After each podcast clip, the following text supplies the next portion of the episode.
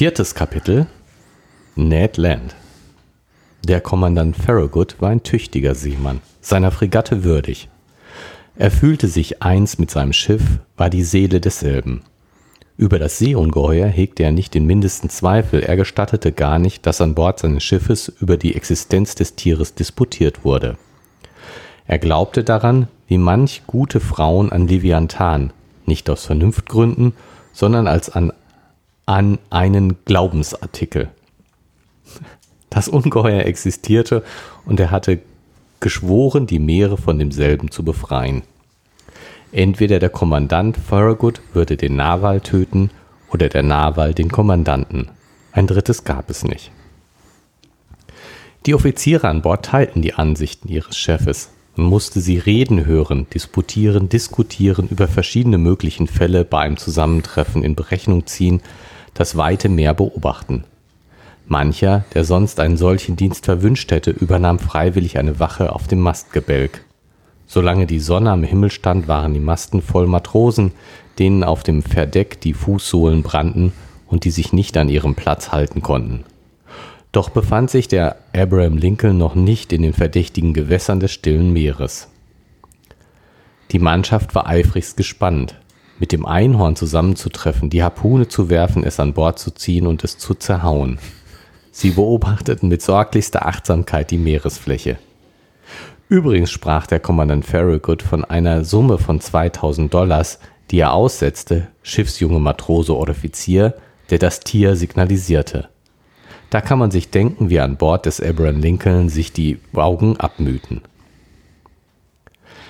Ich meines Teils blieb hinter den anderen nicht zurück und überließ niemand meinen Teil an der täglichen Beobachtung. Die Fregatte hätte hundertfachen Grund gehabt, den Namen Argus zu führen. Nur der einzige Conseil stand mit seiner Gleichgültigkeit im Widerspruch mit uns in Hinsicht der Frage, welche uns in Bewegung setzte, und stimmte nicht in den allgemeinen Enthusiasmus ein.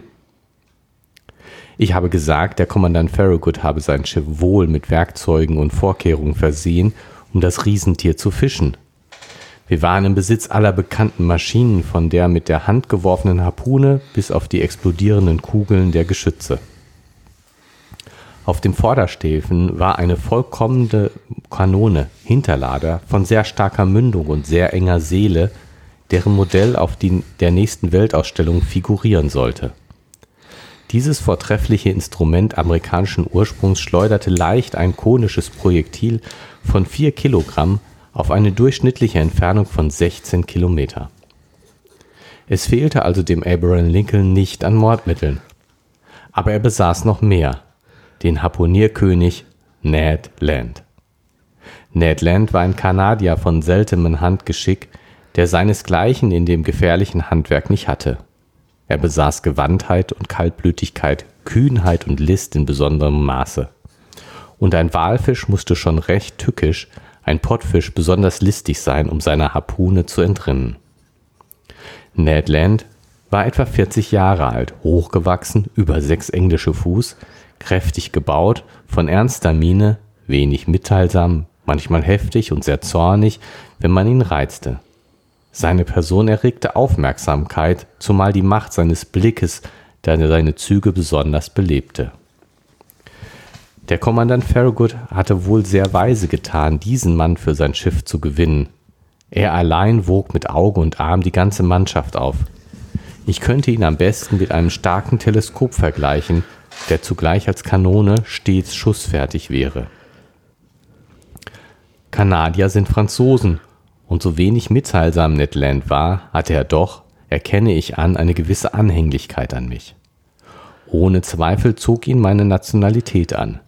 Ich gab ihm eine Gelegenheit, sich zu unterreden, und er mir eine solche, die alte Sprache des Re- Rabelais zu hören, die in einigen Gegenden Kanadas noch im Gebrauch ist.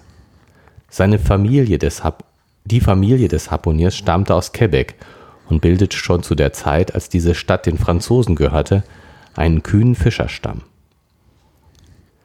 Allmählich bekam Ned Lust zu plaudern, und ich hörte ihn gern von seinen Abenteuern in den Polarmeeren erzählen. Er sprach mit viel natürlicher Poesie von seinem Fischfang und seinen Kämpfen dabei. Sein Vortrag hatte echt epische Form und ich glaubte manchmal einen kanadischen Homer zu hören, der, Ilia- der die Ili- Iliade der Hyperborea-Lande sang. Ich schildere eben diesen kühnen Gesellen so, wie ich ihn gegenwärtig kenne. Wir sind alte Freunde geworden, geeinigt durch die unerschütterliche Sympathie, welche in den entsetzlichsten Lebenslagen entsteht und aneinander fesselt. Wackerer Ned. Ich möchte noch hundert Jahre leben, um mich noch recht lange deiner zu erinnern. Und jetzt, was war denn Ned Lands Meinung in der Frage des Seeungeheuers? Ich muss gestehen, dass er an das Einhorn wenig glaubte und dass er allein an Bord die allgemeine Ansicht nicht teilte. Er mied selbst, von dem Gegenstand zu sprechen, so dass ich ihn einmal glaubte, darin zu Leibe gehen zu müssen. An einem prachtvollen Abend des dreißigsten Juli, das heißt drei Wochen nach unserer Abfahrt, befand sich die Fregatte auf der Höhe des Cap Blanco, dreißig Meilen unterm Wind, an der patagonischen Küste. Wir waren über den Wendekreis des Steinbocks hinaus und die Magellanische Enge war keine siebenhundert Meilen mehr südlich. Vor Ablauf von acht Tagen konnte der Abraham Lincoln die Wogen des stillen Meeres durchsegeln. Wir saßen, Ned Land und ich, auf dem Hinterverdeck und plauderten über dies und jenes, indem wir auf das geheimnisvolle Meer hinausschauten, dessen Tiefe bis jetzt dem Blick der Menschen unzugänglich gewesen sind. Ich führte ganz natürlich das Gespräch auf das Rieseneinhorn und prüfte die verschiedenen Aussichten unserer Unternehmung auf Gelingen und Misslingen. Hernach, als Ned mich reden ließ, ohne darauf zu antworten, setzte ich ihm direkt dazu. »Wie ist es, Ned?« fragte ich. »Wie ist es nur möglich, dass Sie von der Existenz des Tieres, welches wir verfolgen, nicht überzeugt sind? Haben Sie denn besondere Gründe, sich so ungläubig zu zeigen?« Der Harpunier sah mich erst eine Weile an, bevor er mir antwortete, schlug sich dann mit einer ihm eigentümlichen Handbewegung auf seine große Stirn, schloss die Augen, als wollte er sich sammeln, und sagte endlich: »Vielleicht wohl, Herr Aronnax.« »Doch, Ned, Sie, ein Walfischfänger von Profession, der mit den großen Seesäugetieren vertraut ist, dessen Einbildungskraft leicht die Hypothese von enormen Seetieren gelten lassen kann, Sie sollten der Letzte sein, der an solchen Dingen Zweifel setzt.« »Da gerade irren Sie sich, Herr Professor«, erwiderte Ned. »Mag die Menge an außerordentlichen Kometen glauben, nein, mag die Menge an außerordentliche Kometen glauben, welche den Raum durchlaufen, oder an das Dasein urweltlicher Ungeheuer, welcher im Inneren des Erdballs hausen, das geht noch an. Aber weder der Astronom noch der Geologe lassen solche Hirngespinste gelten. Ebenso der Walfischfänger. Ich habe manche Seetiere verfolgt, viele harpuniert, eine Menge erlegt, aber so stark und wohl bewaffnet sie auch waren, weder mit den Schwänzen noch mit den Zähnen hätten sie den Eisenplatten eines Dampfers etwas anhaben können.« »Doch nicht. Führt man Schiffe an, welche der Narwal mit seinen Zahnen durch und durch gebohrt hat?« »Hölzerne, wohl möglich«, erwiderte der Kanadier. »Und dazu habe ich solche nie gesehen. Also, bis mir der Beweis vom Gegenteil erbracht wird, leugne ich, dass Walfische, Pottfische oder Einhörner solch eine Wirkung hervorbringen können.« »Hören Sie mich an, Ned.« »Nein, Herr Professor, nein. Alles sonst, was Sie wollen, nur dies nicht. Ein Riesenpolyp vielleicht.« »Noch weniger, Ned.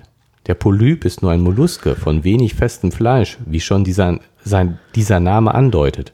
Wäre ein Polyp, der nicht zu den Wirbeltieren gehört, auch fünfhundert Fuß lang, so ist er doch durchaus ungefährlich für solche Schiffe wie der Scotia oder der Abraham Lincoln. Es müssen also Heldentaten der Kraken und der anderen Ungeheuer der Art ins Reich der Fabeln verwiesen werden.« »Also, Herr Naturforscher«, fuhr Ned Land mit etwas schelmischem Ton fort, »Sie beharren bei der Annahme, dass ein enormes Seesäugetier vorhanden sei?« »Ja, Ned, ich wiederhole es mit einer Überzeugung, welche sich auf die Logik der Tatsachen stützt. Ich glaube an die Existenz eines stark organisierten Säugetiers aus der Klasse der Wirbeltiere, Tiere wie der Walfisch, Pottfisch und Delfin, welches mit einer hörnernen Waffe von äußerster Stärke versehen ist.« »Hm«, sagte der Harpunier und schüttelte den Kopf, als ein Mann, der sich nicht überzeugen lassen will. »Bemerken Sie, mein wackerer Kanadier«, fuhr ich fort, »dass, wenn ein solches Tier existiert, wenn es die Tiefen des Ozeans bewohnt, wenn es mit den Wasserschichten verkehrt, welche einige Meilen unter der Oberfläche sind, es notwendig ein Organismus haben muss, dessen Fähigkeiten über alle Vergleiche geht. Und weshalb dieser starke Organismus? Fragte Ned. Weil eine unberechenbare Kraft nötig ist, um sich in den tiefen Schichten aufzuhalten und dem Druck derselben wieder zu widerstehen. Wirklich? Sagte Ned und sah mich blinzelnd an. Wirklich, und einige Zahlen werden es leicht beweisen. Oh, Zahlen, versetzte Ned. Mit Zahlen lässt sich alles machen. In Geschäften, Ned, aber nicht in der Mathematik. Hören Sie nur. Nehmen wir an, dass der Druck einer Atmosphäre dem Druck einer Wasserfalle von zweiunddreißig Fuß Höhe gleich ist. In Wirklichkeit würde die Wassersäule nicht so hoch sein, weil das Meerwasser dichter ist als das Süße. Nun, Ned, wenn Sie untertauchen, muss Ihr Körper, so viel er Atmosphären aushalten. Äh, nee, nee. Nun, Ned, wenn Sie untertauchen, muss Ihr Körper, so viel mal er zweiunddreißig Fuß Wasser über sich hat, ebenso viel mal den Druck gleich dem der Atmosphäre aushalten, nämlich ein Kilogramm auf jedem Quadratzentimeter seiner Oberfläche. Daraus folgt, dass bei dreihundertzwanzig Fuß Tiefe dieser Druck gleich zehn Atmosphären gleichkommt und hundert Atmosphären bei dreitausendzweihundert Fuß Tiefe. tausend Atmosphären bei zweiunddreißigtausend Fuß. Dies will ebenso viel heißen, als dass, wenn Sie bis in eine solche Tiefe gelangen sollten, jeder Quadratzentimeter der Oberfläche Ihres Körpers einen Druck von tausend Kilogramm zu erleiden haben würde. Nun, wissen Sie, wackerer Ned, wie viel Quadratzentimeter Oberfläche Ihr Körper hat? Ich habe keine Ahnung davon, Herr Aronnax. Ungefähr siebzehntausend. So viele. Und da in Wirklichkeit der atmosphärische Druck etwas mehr als ein Kilogramm auf den Quadratzentimeter beträgt, so haben Ihre siebzehntausend Quadratzentimeter in diesem Augenblick einen Druck von siebzehntausendfünfhundertachtundsechzig Kilogramm auszuhalten. Ohne dass ich es merke? Ohne es wahrzunehmen. Und Sie sind nicht von einem solchen Druck zerquetscht, und dass Sie nicht von einem solchen Druck zerquetscht werden, kommt daher, dass die Luft im Inneren Ihres Körpers einen gleichen Druck ausübt. Es entsteht daraus ein vollkommenes Gleichgewicht des innen- und äußeren Drucks, welche sich miteinander aufheben, sodass sie es leicht aushalten. Im Wasser aber ist es anders. Ja, ich begreife, erwiderte Ned, der aufmerksamer geworden war, weil das Wasser mich umgibt, nicht aber ebenso mich durchdringt. Richtig, Ned. Also bei zweiunddreißig Fuß unter der Meeresoberfläche hätten sie einen Druck von siebzehntausendfünfhundertachtundsechzig Kilogramm auszuhalten. Bei dreihundertzwanzig Fuß diesen Druck verzehnfach, nämlich hundertfünfundsechzigtausendsechshundertachtzig Kilogramm. Bei dreitausendzweihundert Fuß hundertfach, nämlich siebzehnhundertsechsundfünfzigtausendachthundert Kilogramm. Bei zweiunddreißigtausend Fuß endlich den tausendfachen Druck, nämlich von siebzehn Millionen fünfhundertachtundsechzigtausend Kilogramm. Das heißt, sie würden plattgedrückt, wie unter den Platten einer hydraulischen Presse. Teufel, sagte Ned. Nun denn, mein werter Harpunier, wenn Wirbeltiere, die einige hundert Meter lang und verhältnismäßig dick sind, in sich in solchen Tiefen aufhalten können und ihre Oberfläche Millionen Zentimeter beträgt, so ist der Druck, welchen sie aushalten müssen, auf Milliarden Kilogramm anzuschlagen. Nun rechnen Sie, wie groß muss die Widerstandskraft Ihres Knochenbaus und die Stärke Ihres Organismus sein, um solchem Druck Widerstand zu leisten? Sie müssen wohl, versetzte Ned Land, mit acht Zoll dicken Eisenplatten beschlagen sein, wie eine Panzerfregatte. So ist's, Ned. Und nun denken Sie, was eine solche mit der Schnelligkeit eines Eilzugs wieder einen Schiffsrumpf anstürzende Masse für Zerstörung anrichten kann. Ja, wirklich. Vielleicht, erwiderte der Kanadier, der durch diese Ziffern zwar wankend geworden, doch sich noch nicht ergeben wollte. Nun habe ich Sie überzeugt. Sie haben, Herr Naturforscher, mich davon überzeugt, dass, wenn auf dem Grund des Meeres solche Tiere existieren, sie notwendig so stark sein müssen, wie Sie sagten. Aber wenn sie nicht existieren, starkköpfiger Harpunier, wie erklären Sie dann den Unfall, welcher der Scotia traf? Vielleicht, sagte Ned stotternd.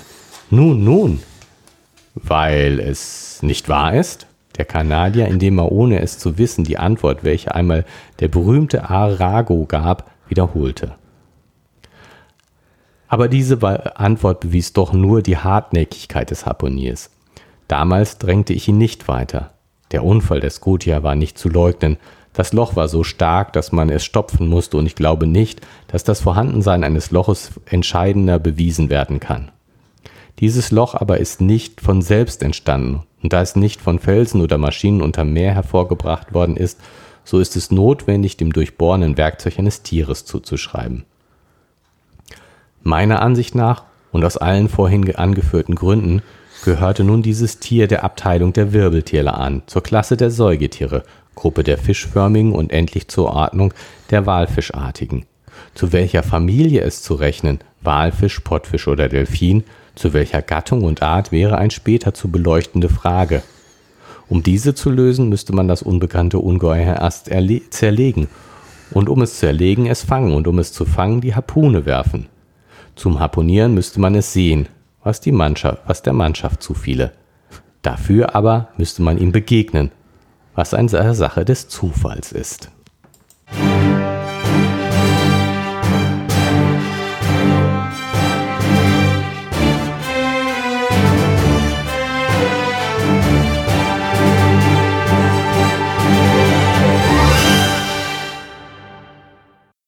Hallihallo. Hallo. Wie hallo? Hallihallo. Hallihallo. Hallihallo, herzlich willkommen zu GeMa-LuM. Gerrit und Martin lesen und mehr. Und ich bin nicht Gerrit und nicht Martin. Und ich habe trotzdem die Freude, dass ich mit Gerrit und Martin am Tisch sitzen und mir vorlesen und lassen kann und mitdiskutieren darf. Und das ist keine Sache des Zufalls, sondern von langer Hand geplant. Mm. Hallo Martin. Absicht und Vorsatz. Hallo ja, Stefanie. Hallo Gerrit. Hallo liebe Zuhörenden. Hallo Stefanie, hallo Martin. Hallo, hallo liebe Zuhörer. Ich sag zu dir Stefanie, ich bin auch schon ein bisschen gaga. Das hat doch keiner mitgekriegt, dass du mich angeguckt hast. Nee, genau. Das hätte ich nicht gesagt. Hätte ich geschwiegen, dann hätte ich mich für einen Moderatoren gehalten. Genau. So, okay, ich halte den Schnüss. Na, bitte nicht, das wäre ein bisschen langweilig im Podcast. Läuft die ganze Zeit. Nase genau, das wäre nicht der Plan. Ja. Ja, so, eine Folge mit vielen Zahlen, mit vielen Namen. Ja, dafür hast du aber noch nicht gesagt, in welcher Folge Großen. wir überhaupt genau, sind. Genau, ich dachte, wir haben schon so viele Zahlen gehört, dafür brauchen wir das jetzt nicht mehr. In irgendeiner Staffel, in der vierten Folge. Ja, ja, ja, ja. Schlecht vorbereitet, aber ich, ich bin ja auch neu hier. Ich, ich weiß die Episode auch gerade nicht. dreiundneunzig müsste es sein, oder? dreiundneunzig, ja. dreiundneunzig. dreiundneunzig. Wir sind in Folge dreiundneunzig. Viertes Nein, Episo- Buch. Ja. Und der vierte Teil. Also vierte Episode der vierten Staffel. Richtig? Könnte sein. Vierte? Fünfte? Vierte Staffel, drittes Buch. Siebtes Kapitel, drei, dritte Abteilung, fünfte Gattung.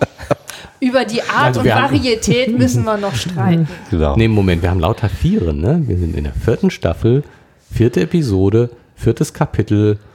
Und wir sitzen, hier, und wir zu sitzen hier zu viert. Ich genau. habe nämlich jemanden neben mir sitzen, mein alter Ego ist auch heute mitgekommen. Hallo Alter. Ja, wenn ich jetzt sagen wollte, ich sehe euch doppelt. Dann, dann wären wir, schon wir so fünf. Um. Genau. Ah, ich sehe schon, diese, diese Episode gibt es zu Zahlenspielereien Anlass. Genau. Ja, ja. Das war ja auch der allerschönste Satz in dem ganzen Kapitel. Äh, mit Zahlen äh, kann man äh, alles machen. Mit Zahlen, genau, wie war es genau? Ich finde es hier natürlich nicht. Während du suchst, wollte ich nochmal eben sagen, du hast uns ja letztes, äh, letztens so schön oh, angeteasert. Zahlen. Mit Zahlen lässt sich alles, alles machen. machen. Gerrit, du hattest uns beim letzten Mal so schön angeteasert mit Ned Land, also genau. wo das Ned Land wohl liegen mag. Und ähm, ja, es ist dir sehr gelungen. Jetzt verstehe ich den Gag auch. Habe doll gelacht. Ja. ja. Aber es ist hier in dieser Ausgabe dieses Buches natürlich auch sehr sonderbar, sonderbar weil Ned Land mit einem Bindestrich geschrieben ist. Wie Müller-Lüdenscheid. Ja, aber, ja, ich aber, hätte, aber Ned ist der Vorname und Land ist der Nachname. Genau. Hm. Das ist ungewöhnlich, das stimmt. Ja. Vorname, Nachname durch Bindestrich getrennt, kennen wir nicht. Nee. Naja. Durch Punkt getrennt, ne? Bei der E-Mail-Adresse, das ist ja inzwischen geläufig. Vorname, Punkt, Nachname kennen wir. Aber Vorname, Bindestrich, Nachname? Naja, aber ich meine, Teilen mit T H und Offiziere mit C und äh, der Walfisch mit Doppel-L. Genau. Und das Disputieren nur mit I und ohne E. Ja, also insofern, das ist jetzt nicht äh, ungewöhnlicher als viele andere Schreibweisen in diesem Text. Aber es hat an der Stelle einen durchaus auf eine falsche Fährte gelockt. Und mit Absicht. Ja. ja. Das hat er doch mit Absicht gemacht. Stimmt. Genau. Gut, also Ned Land ist also kein Land, sondern ein Mensch, ein Harpunier, ein ja. Kanadier. Mit C. Genau. Ein Zanadier. Genau. Aus dem, aus dem französischen Kanada. Also das ist ja schon ganz schön dreist, selbst achtzehnhundert so viel. Kanadier sind Franzosen. Ja, wir hatten das letztens schon mit, dass die Rheinländer Franzosen sind. Also Franzosen sind überall anscheinend. Aber wie dieses, die, die Sprache des, wie spricht man Rabelais. Das richtig? Rabelais. Okay, richtig aus. Hätte ich dich vorher fragen sollen, aber ich habe nicht mehr dran gedacht. Wollen wir vorne anfangen? Ja, ja. Okay. Also man fährt jetzt ähm, mit diesem Schiff da los und auf dem Schiff Ist die, ist die Meinung, dass man dieses Untier irgendwie finden mag. Und das ist ja. irgendwie klar, dass das ist so ein... Genau, und das Disputieren darüber ist verboten, obwohl Ned Land und... Äh, ja, das ist der Einzige, der nicht dran glaubt. Ne? Ja, und, alle und, glauben und, und der Herr, Herr, Herr Arona, Herr Aronnax äh, mit ihm darüber reden darf, aber eigentlich ist das Diskutieren darüber verboten. Aber es gibt offensichtlich unterschiedliche Gründe, weswegen man das als Wahrheit annehmen kann. Aus Vernunftgründen oder wie oder, gute Frauen aus, als reinen Glaubensartikel. Genau, manche gute Frauen, ja, die das glauben ist, ist und sind nicht Fra- vernünftig oder genau. Ich habe keine Ahnung. Genau, das ist die Frage, macht das die Frauen gut, dass sie glauben oder ähm, sind überhaupt Frauen an Bord? Nein, nee. Bestimmt nicht. Das wäre ja Überzeugung. Nein. Ja, ich meine auf einem Kriegsschiff. Ja, heute wäre das heutzutage wäre das kein Problem. Da könnte sogar die Kapitänin weiblich sein. Ja. Hm? Damals war es irgendwie schon ein bisschen anders. Wie, wie ist das? Bei U-Booten war das, ne? Frau an Bord bringt Unglück oder irgendwie sowas. Ja, nicht nur bei U-Booten. Auch bei normalen, also bei Oberflächenschiffen. Ja. Ja, die einzige Frau war vorne diese Galionsfigur, die hatte man da, das war ja immer eine oh. Frau, ne? Warum eigentlich? Ich meine, das ist nee, ja die, weiß ich nicht. Die als erste irgendwo vordotzt. Ist auch nicht so nett. Nee, weiß ich nicht, ob das immer nur Frauen waren. Also es müssen auch nicht immer Menschen gewesen sein, Galionsfiguren. Ah, hätte auch ein Ungeheuer sein können. Ich habe keine Ahnung. Bei der Gorch Fock ist es ein, irgendein Flügelwesen, also irgendein ein Vogel. Ja? Äh, Bin ich mir ziemlich sicher. Wahrscheinlich heißt Gorch ja auch Vogel oder so. Gorch Fock ist ein Mensch. War ein, äh, pff, äh, ja. Ach. Also ich habe ja, keine Ahnung. Also da, da bin ich mir ich, jetzt sicher, dass also Gorch... Also ich, wenn ich gesagt das ist das, die, die, das, der weiße Adler oder so, hätte ich das nein, nicht auch Nein, Gorch, Gorch Fock ist... ist ähm, ich wusste gar nicht, dass Gorch ein offizieller Vorname ist. Gorch Fock naja. Schriftsteller. Oder heißt der Gorch, Fock und Fock ist der Vorname. Nein, pass auf, erstmal Gorch. Gorch ist die, die, die, die schlechte Schreibweise von George. Ach, von Storch. Von Georg. Ist der Georg gewesen und dann haben sie... Der konnte nicht so gut sprechen und dann konnte er selber nicht Georg von sich sagen. Ja. Und dann hat er irgendwann gesagt, wenn man ihn gefragt hat, wie heißt du denn, hat er nicht Georg gesagt, sondern ich heiße Gorch. Ach so. Ja. Ah ja. Also die, die Gorch Fock. Also erstmal gibt es hier ein schönes Bild in Wikipedia mit dem Vogel vorne dran. Vogel. Vogel. Die Gorch Fock. Okay. Nicht der Gorch Fock, sondern die Gorch Fock. Ne? Nur mal, um das nochmal klarzustellen. Ja. So, wie komme ich jetzt hier wieder Aha, zurück? Nach dem Schriftsteller Gorch Fock. Genau. Ich habe was benannt. gelernt. Meine Güte, das hat sich schon gelohnt, heute hierher zu kommen. Ich habe ja. Die Gorch Fock, ein in der Literatur, ja, der bisweilen Gorch als Gorch Fock zwei bezeichnet, ist ein neunzehnhundertachtundfünfzig in Dienst gestelltes, als Bark getakeltes Segelschulschiff der deutschen Marine.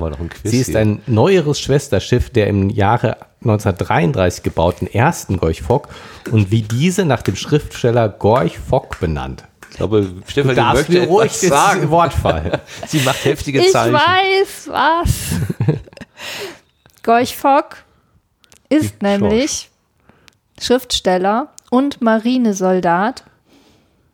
Und der hieß gar nicht Gorch Fock. Den ah. hat er sich nämlich ausgedacht, den Namen. Sondern er heißt eigentlich Johann Kinau. Okay, das hat ja auch jetzt eigentlich gar gar, quasi keinen Unterschied zu Gorch Fock. Also gar nicht. Okay. Die berühmte Johann Kinau. Genau. Hm. Hm. Genau. Die wenigsten kennen den Dichter Gorch Fock, der mit bürgerlichem Namen Johann Wilhelm Kinau hieß und achtzehnhundertachtzig auf der Elbinsel Finkenwerder geboren wurde. Also kein Schorsch. Er konnte leider nicht selber zur See fahren, obwohl er war doch Marinesoldat, aber er konnte nicht aufs Schiff gehen, weil er dauernd seekrank war. Das ist jetzt von dir erfunden, oder steht das da in deinem... Das steht hier in meinem in schlauen Telefon. In meinem Telefon Dein steht Telefon. Das. Okay. Also Gorch Fock heißt Johann und war seekrank. Genau. Für, für manch einen wird jetzt eine Welt zusammenbrechen. Aber immerhin, warum auch immer, mit sechsunddreißig Jahren ist er dann untergegangen. Wieso ist er denn jetzt doch am, auf dem Wasser gewesen? Ja, wer hätte mal... Einmal in seinem Leben geht er aufs Schiff und dann geht er unter. Hm. Er ist Ausgucker auf dem ersten Mast, aber nur einen Monat und dann ist er untergegangen. Hm. Naja, traurig. Aber jetzt haben wir gelernt, Gorch ist nicht die Abkürzung von Georg, sondern ein ausgedachter Name. Aber in die Kategorie schlechte Wortwitze, da bringe ich noch einen. Hm. Ich wusste ja nie, wie man diesen Kapitänsnamen ausspricht. Hm? Und jetzt weiß ich aber, wenn man gefragt, wie war der Fahrer? Farragut. Okay. Das ist mir damit eingefallen. Ich fand den zum Brüllen komisch. Ich weiß nicht, wenn ich jetzt so erzähle, ist das doch ein bisschen dünn. Okay. Ich, ich würde gerne noch aus Wikipedia vorlesen. Oh ja, klar. Die Gorch Fock hat ihre Galionsfiguren bisher fünfmal gewechselt. Ein Vogel, ein Fisch. Ist das nicht schön? Die Form der Figur, ein stilisierter Albatros, blieb bis aufs Detail gleich. Ach. Oh, wie langweilig. Oh, die haben den Entwurf vorgedotzt und dann ist das abgebrochen. Soll, es soll nicht ab. Der An- Entwurf stammt von dem Bochumer Künstler und vormaligen U-Boot-Kommandanten Heinrich Schröteler. Aha. Der erste Albatros von neunzehnhundertachtundfünfzig bestand aus Holz. Er riss nach wenigen Jahren ab. Die Ersatzfigur war ebenfalls aus Holz. neunzehnhundertneunundsechzig wurde sie, sie aus Gewichtsgründen ausgetauscht. Aus Gewichtsgründen? Zunächst wurde die Galionsfigur in der Marineschule Mürwik aufgespielt, später vor dem Marinestützpunkt Olpenitz bei Kappeln.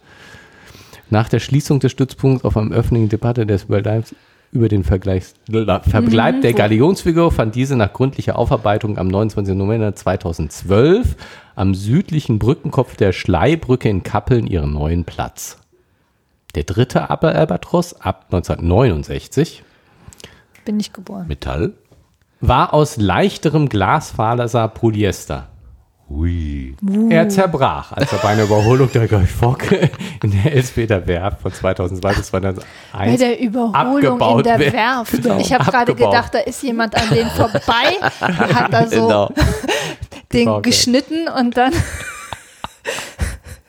Genau. Aber es war eine andere Form der Überholung.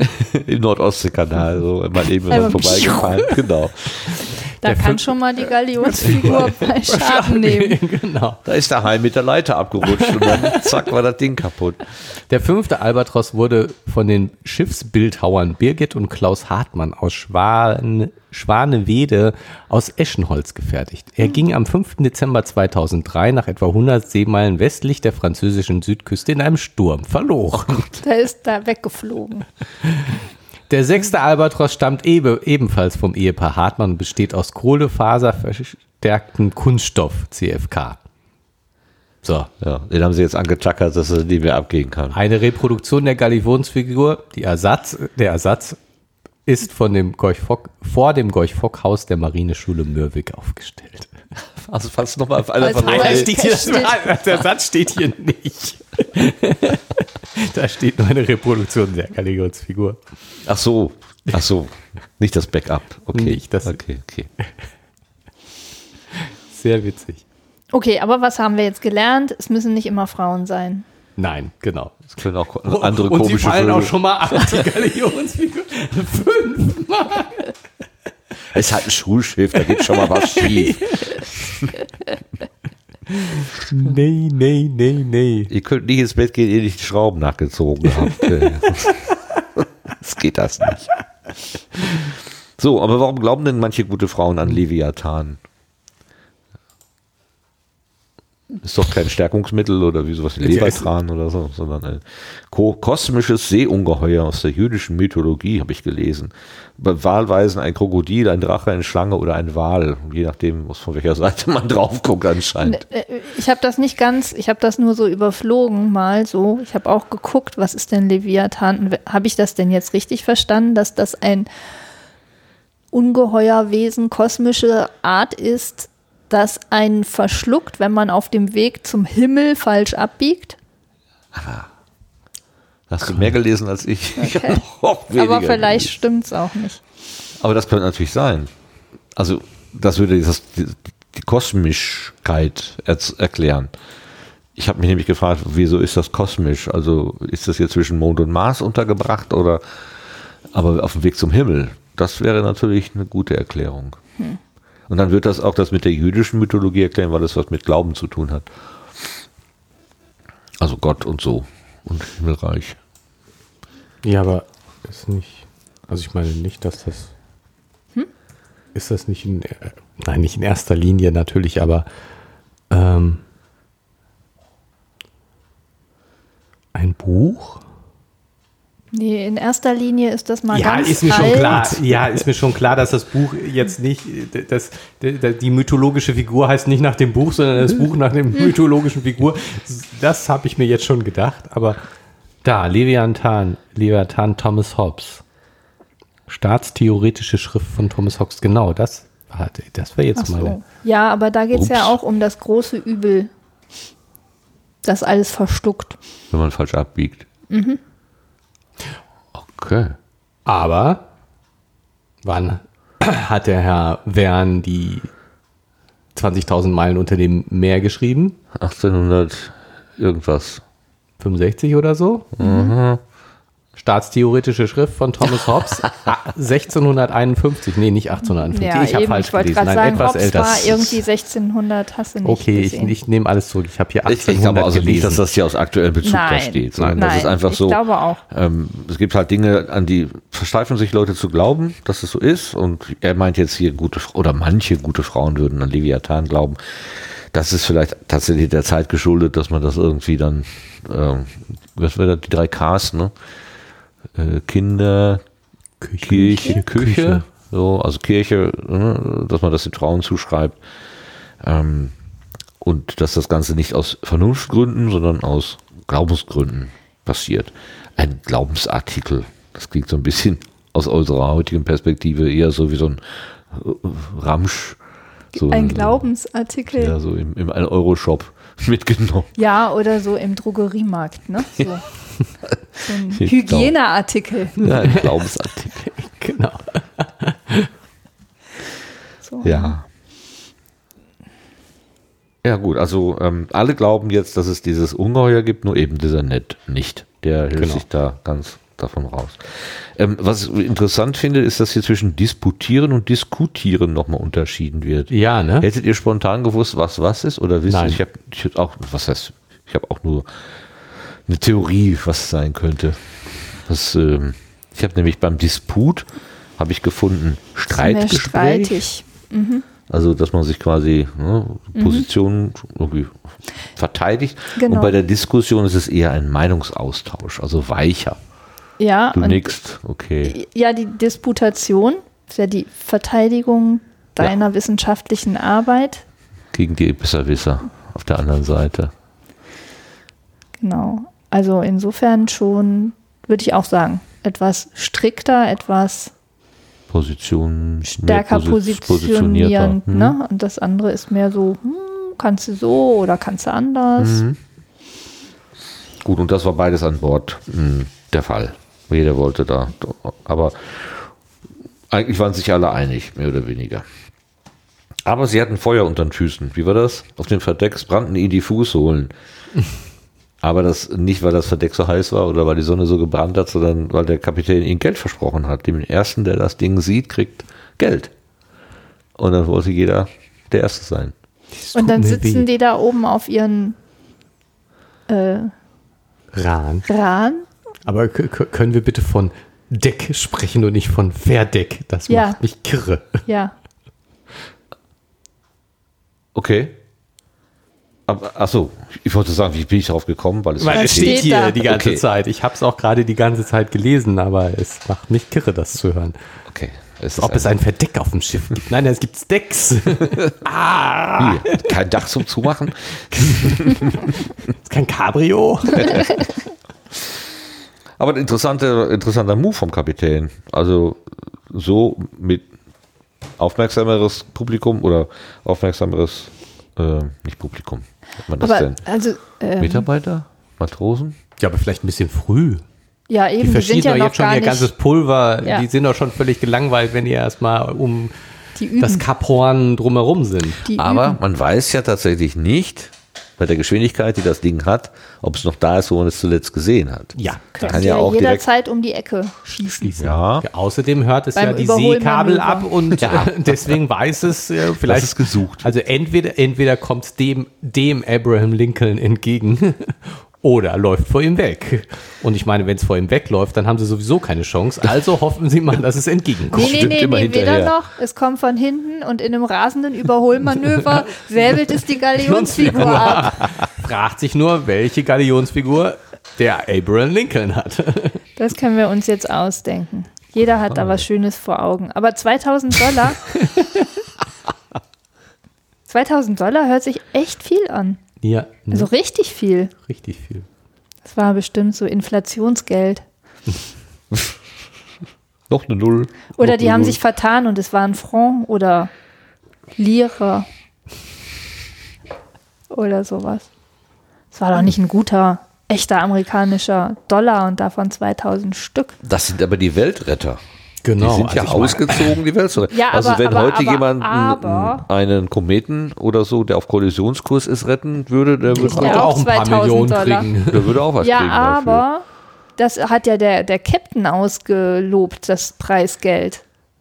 Und nicht irgendwie der Weltschutzbund, die naja, U N. Ja, gut, okay, aber ich meine, der Captain Farragut, der... ja wohl der edelste überhaupt und der beste ist, der stammt bestimmt aus reicher, guter Familie. Als guter Familie, also als reicher Familie. Und kann ja auch sein, dass die Auftraggeber ihm das zugesteckt haben. Also, also ich meine, wenn er Ned Land engagieren kann, der kostet bestimmt auch zweitausend Dollar am Tag. Nein. So ein und Leiharbeiter. Und, die, und, und diese, diese Kanone da von der Weltausstellung, der Hinterlader von ja. sehr starker Mündung. sechzehn Kilometer? sechzehn Kilometer. Ganz schön. vier, vier, Kilo, vier Kilogramm, sechzehn Kilometer weit. Das habe ich beim Kugelstoßen nicht. Nee. Du hast auch keine starke Mündung. Aber du hast eine schlanke Seele. Sehr enge Seele. Seele. So, eine enge Seele. Sehr enge Seele. Was heißt was das? Ist, ist, ist, das, ist das, die Seele irgendwie, irgendwie, ist das irgendwas, was... Das Rohr so? Also ja, es muss das Rohr sein, aber irgendwie, also lass uns nochmal gucken. Weil das ist bestimmt wieder so ein Übersetzungsfehler. Nee, nee, nee, das glaube ich nicht.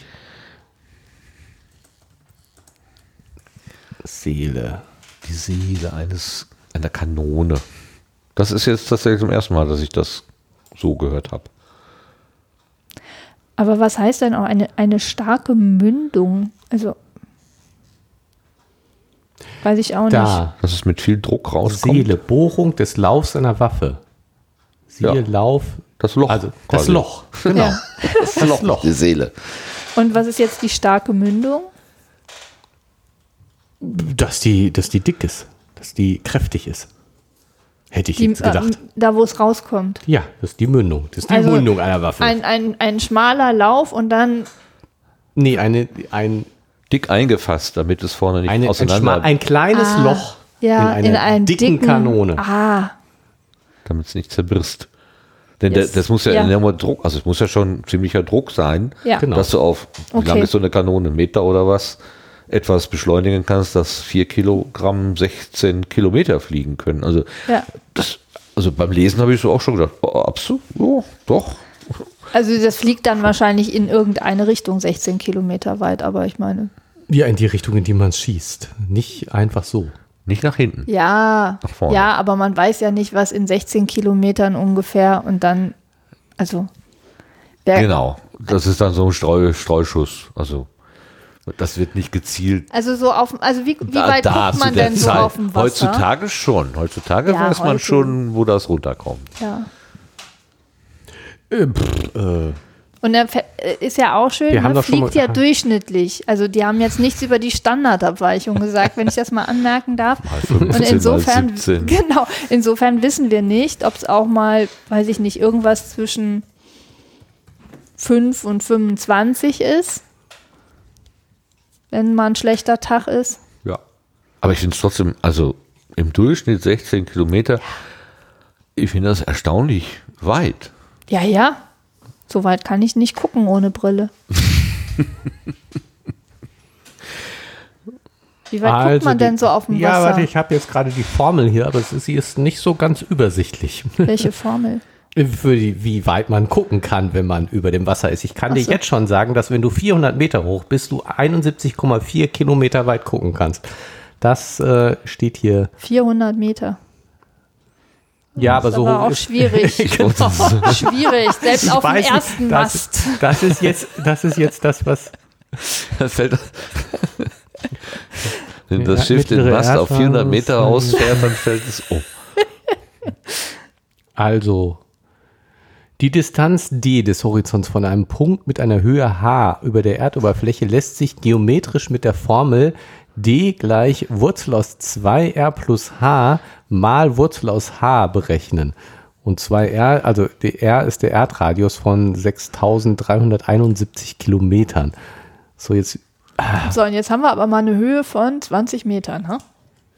Genau. Also quasi nix. Setzen wir Höhe auf null. Ne, dann ist es null. Das ist jetzt ziemlich einfach. Das kann ich sogar im Kopf. Oder auf. Ah, genau. Also hier D ist, D ist ungefähr zwei r mal Wurzel H. zwei Wurzel, äh, also zweimal, äh, hast du einen Taschenrechner griffbereit? Willkommen bei Telekolleg Mathematik. Ach, das Stunde. Ist ungefähr, ungefähr drei Komma fünf sieben eins. Steht sogar hier. Brauchst du nicht zu rechnen. Gut.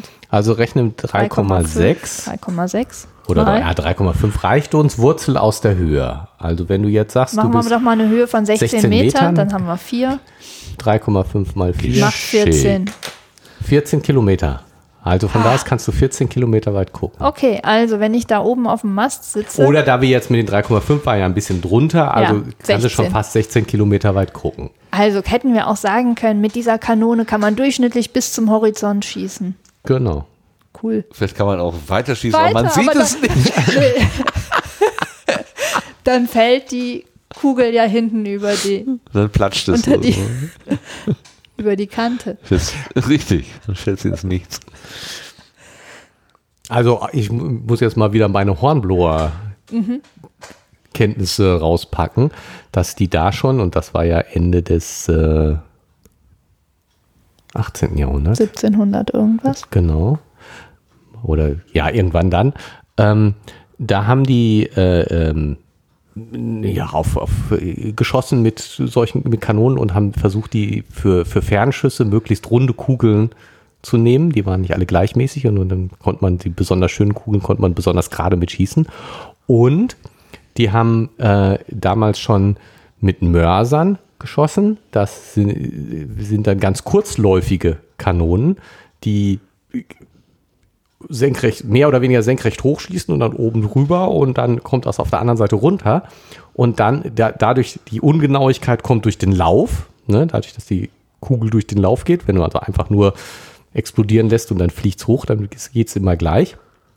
Und dann haben die eben äh, beobachtet, wo es hinging und dann konnten, haben die korrigiert. Das heißt, die, die Wiederholgenauigkeit war eigentlich schon gar nicht so schlecht. Die konnten nicht vorhersagen, wo es hingeht beim ersten Schuss, aber beim zehnten Ach so, okay. ging das dann hm. schon einigermaßen. Hm. Okay, das heißt, die Standardabweichung war eher klein. Systematische Fehler gro- groß, aber äh, Zufälle Fehler klein. Bei den Mörsern klein. Ja. Aber bei, also das nur bei, dafür hat man dann b- besondere Kanonen gebaut. Die, die sind aber auch keine sechzehn Kilometer weit gegangen. Nee, wahrscheinlich nicht. Aber wie gesagt, ich bleibe dabei, sechzehn Kilometer, finde ich schon. Hat man die weit. Denn auch in die Höhe geschossen, um beim Fall nochmal zu beschleunigen und dann die, die Durchschlagskraft nochmal zu erhöhen? War das auch eine Idee? Damit man es kommen sieht und noch schnell weglaufen kann. Auf dem Schiff. Vielleicht ist die Abweichung dann auch nicht so groß, wie wenn du flach schießt. Der Abfang? Was? Die Abweichung. Kann auch sein. Ich hätte gedacht, dass es dann, wenn es über die äh, über den Zenit sozusagen drüber weg ist, dass es ja nochmal beschleunigt. Ja, das ja? Also auf jeden Fall. Nochmal durchschlagskräftiger. Ja, möglicherweise. Ja, auch, also. Obwohl da bei Hornblower haben sie dann auch schon mit Sprenggranaten geschossen. Die dann. Ach je. Wie viel Fantasie wir aufbringen, um Dinge zu bauen, die andere töten oder was Kaputt zerstören machen. Können, ist wirklich mhm. verblüffend. Ja. Und dass wir jetzt hier im friedlichen Kreise auch gleich anfangen, darüber nachzudenken, ist, scheint mir irgendwie, es scheint in der Natur des Menschen zu liegen, Zerstörungsdinges zu bauen. Erstaunlicherweise. Ja, und ich meine, haben ja jetzt, also ich, ich gerade jetzt, bis du das jetzt gerade gesagt hast, war ich ja auch gerade schon erfasst von der technischen Faszination, wie man sowas macht und was man da verbessern kann technisch und so weiter. Ne? Ja. Also das packt einen ganz, ganz leicht, diese Faszination, Faszination für die Technik. Naja, gut. Also... Aus einem sportlichen jetzt, Aspekt heraus ja. kann ich das auch verstehen. Also das finde ich ja auch Sportschützen, die sagen, ich, ich kann hier auf dreihundert Meter und da auf so ein, so ein, so ein Zehnerfeld irgendwie die Mitte treffen oder so. Ja, schön, gut. Du hast eine ruhige Hand und ein gutes Auge. Ähm, kann ich irgendwie verstehen. Wenn man dann so andere Kulissen nutzt, wo eben so Menschen abgebildet sind, dann sieht das schon wieder irgendwie anders aus. Aber ich habe dich unterbrochen. Ich, ich dachte einfach nur so... Ähm Ich finde die Vorstellung ganz schön, dass sie so durchschnittlich sechzehn Kilometer, man, man schießt irgendwo hin, man sieht eh nicht, ob da irgendwas ist. Und die Chance, dass es zu lang oder zu kurz wird, ist auch ganz schön groß. Aber also es hat insofern, gebumst, ja. ja, dann platscht es mal ins Wasser. Also eigentlich, hab, also das waren aber noch die alten Galeeren, äh, die, die so ganz viele Kanonen seitlich hatten. Ähm, Die waren, glaube ich, nur für, das, für den Nahkampf da. Und eigentlich haben die auch immer über das andere Schiff drüber weggeschossen. Also man hatte damit keine Chance, das Schiff zu versenken. Also das andere, was man versenken wollte. Man hat ja gar nicht die Kugeln nach unten gekriegt. Mhm. Wahrscheinlich höchstens so, wie, wie, wie gerade mit dem, was war das, Mörser? Also dass man quasi nach oben schießt und dann von oben runter plumpsen lässt. Das wäre vielleicht. Kommt darauf an, wie stark das Schiff gebaut ist. Ja. Also die, die kleinere Schiffe haben die schon dann auch durchschlagen. Nur wenn ich mir also die paar wenigen Piratenfilme mir vor Augen führe, da waren das ja immer so feste Luken, wo die dann rangeschoben wurden und dann. Ja, aber kannst du schon mit, die haben schon eine Erhöhung gehabt, also die haben ähm, Richtkeile ähm, unter die also mit Richtkeilen die Erhöhung der Kanone mhm. verändert und damit natürlich auch die Entfernung gemacht und für Nahkampf waren die dann relativ weit nach unten gerichtet. Ja.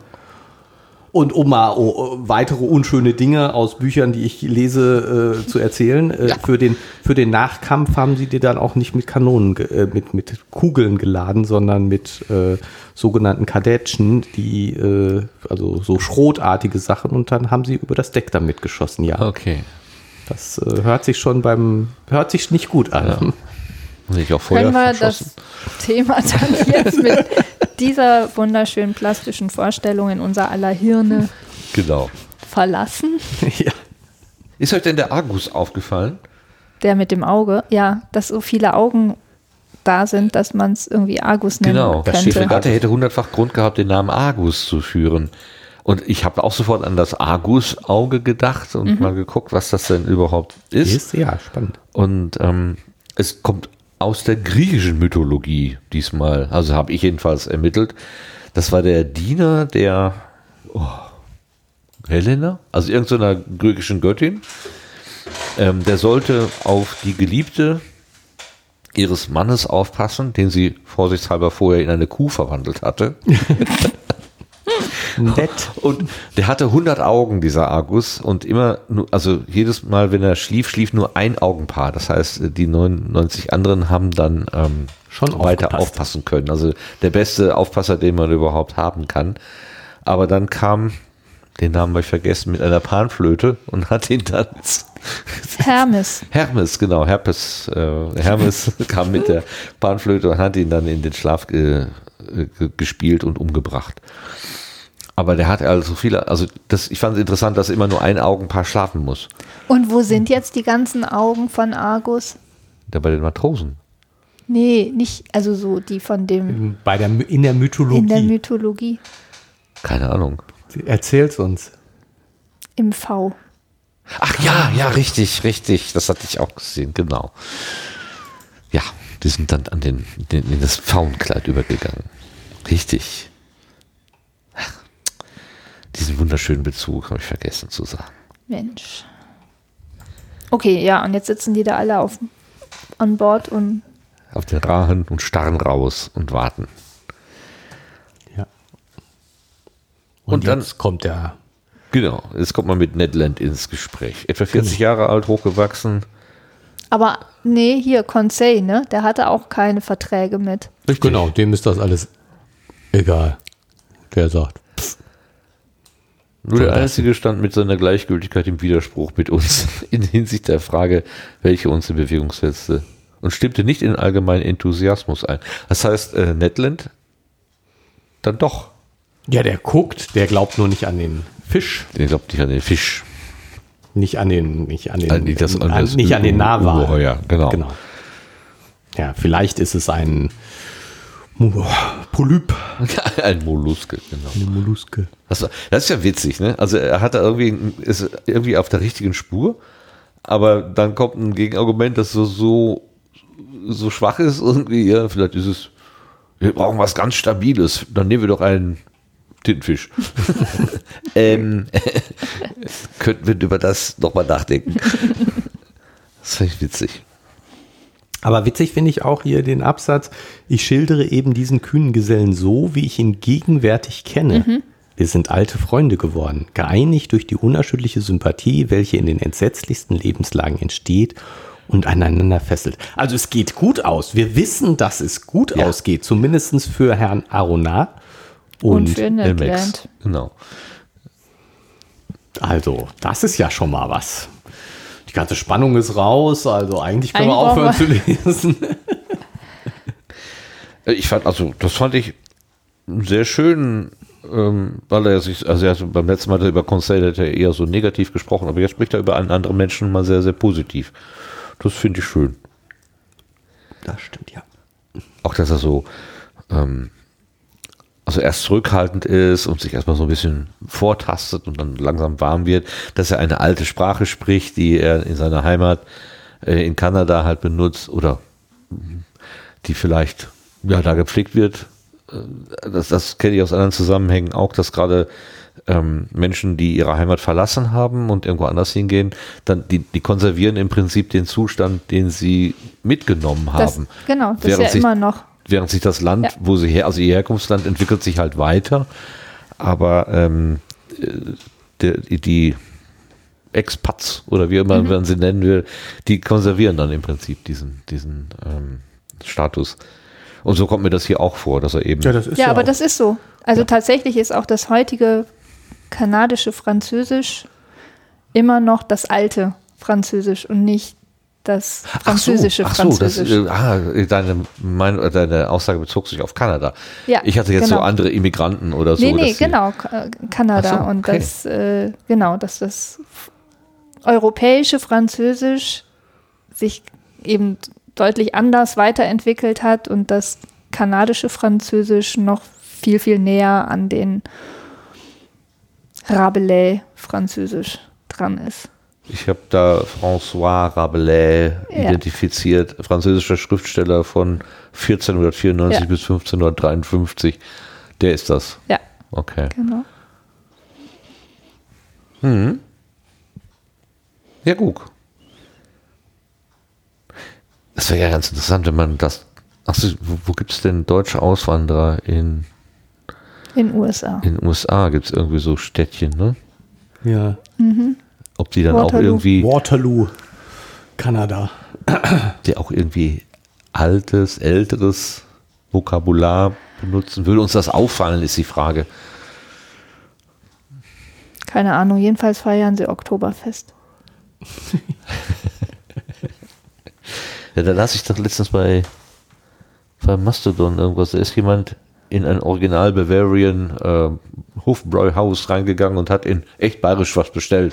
Aber er hat gerade so Schweinsachs und kein Wort verstanden und musste dann auf Englisch bestellen. Also, da hatte sich nach der Originalität schon ähm, hat sich gefragt, ob das denn wirklich so stimmt.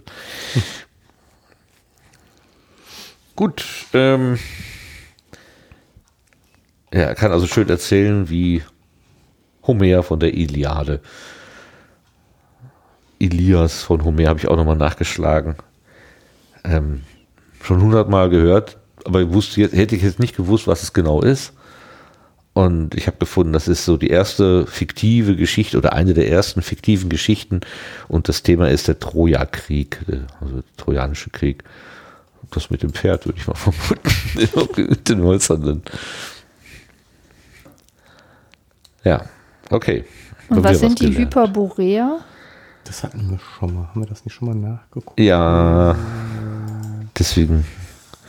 Das hatten Aber wir schon ich mal. Ich weiß es auch nicht mehr. Man guckt nochmal. Ein paradiesisches Land. So unbestimmt? Ein sagenhaftes von, der, von den antiken griechischen Geographen und Mythographen weit im Norden lokalisiertes paradiesisches Land. Seinen okay. Bewohnern, den Hyperboreern, wurde eine besonders enge Verbindung mit dem Gott Apollon und dessen Kult zugeschrieben. Habt ihr das mal mit diesen ganzen Mythen durchdrungen, gelesen? Also ich kannte mal jemanden, mhm. der, der hat sich diese ganzen griechischen Geschichten tatsächlich eine nach der anderen vorgenommen, diese ganzen Mythologien, mhm. um da irgendwie ein bisschen klarer zu kommen. Und mir wurde das auch so dringend empfohlen, das wäre ganz toll. Und ich habe mich da mal so dran gemacht, aber... Es ist doch viel, viel absurdes Zeug, glaube ich, dabei, oder? Ich meine... Naja, wenn du deine Geliebte, die Geliebte deines Geliebten in eine Kuh verwandeln kannst, ne, mhm. irgendwie und von deinem hundertäugigen Diener bewachen lassen kann, hat so wenig mit meiner Gegenwart zu tun, gibt mir nichts.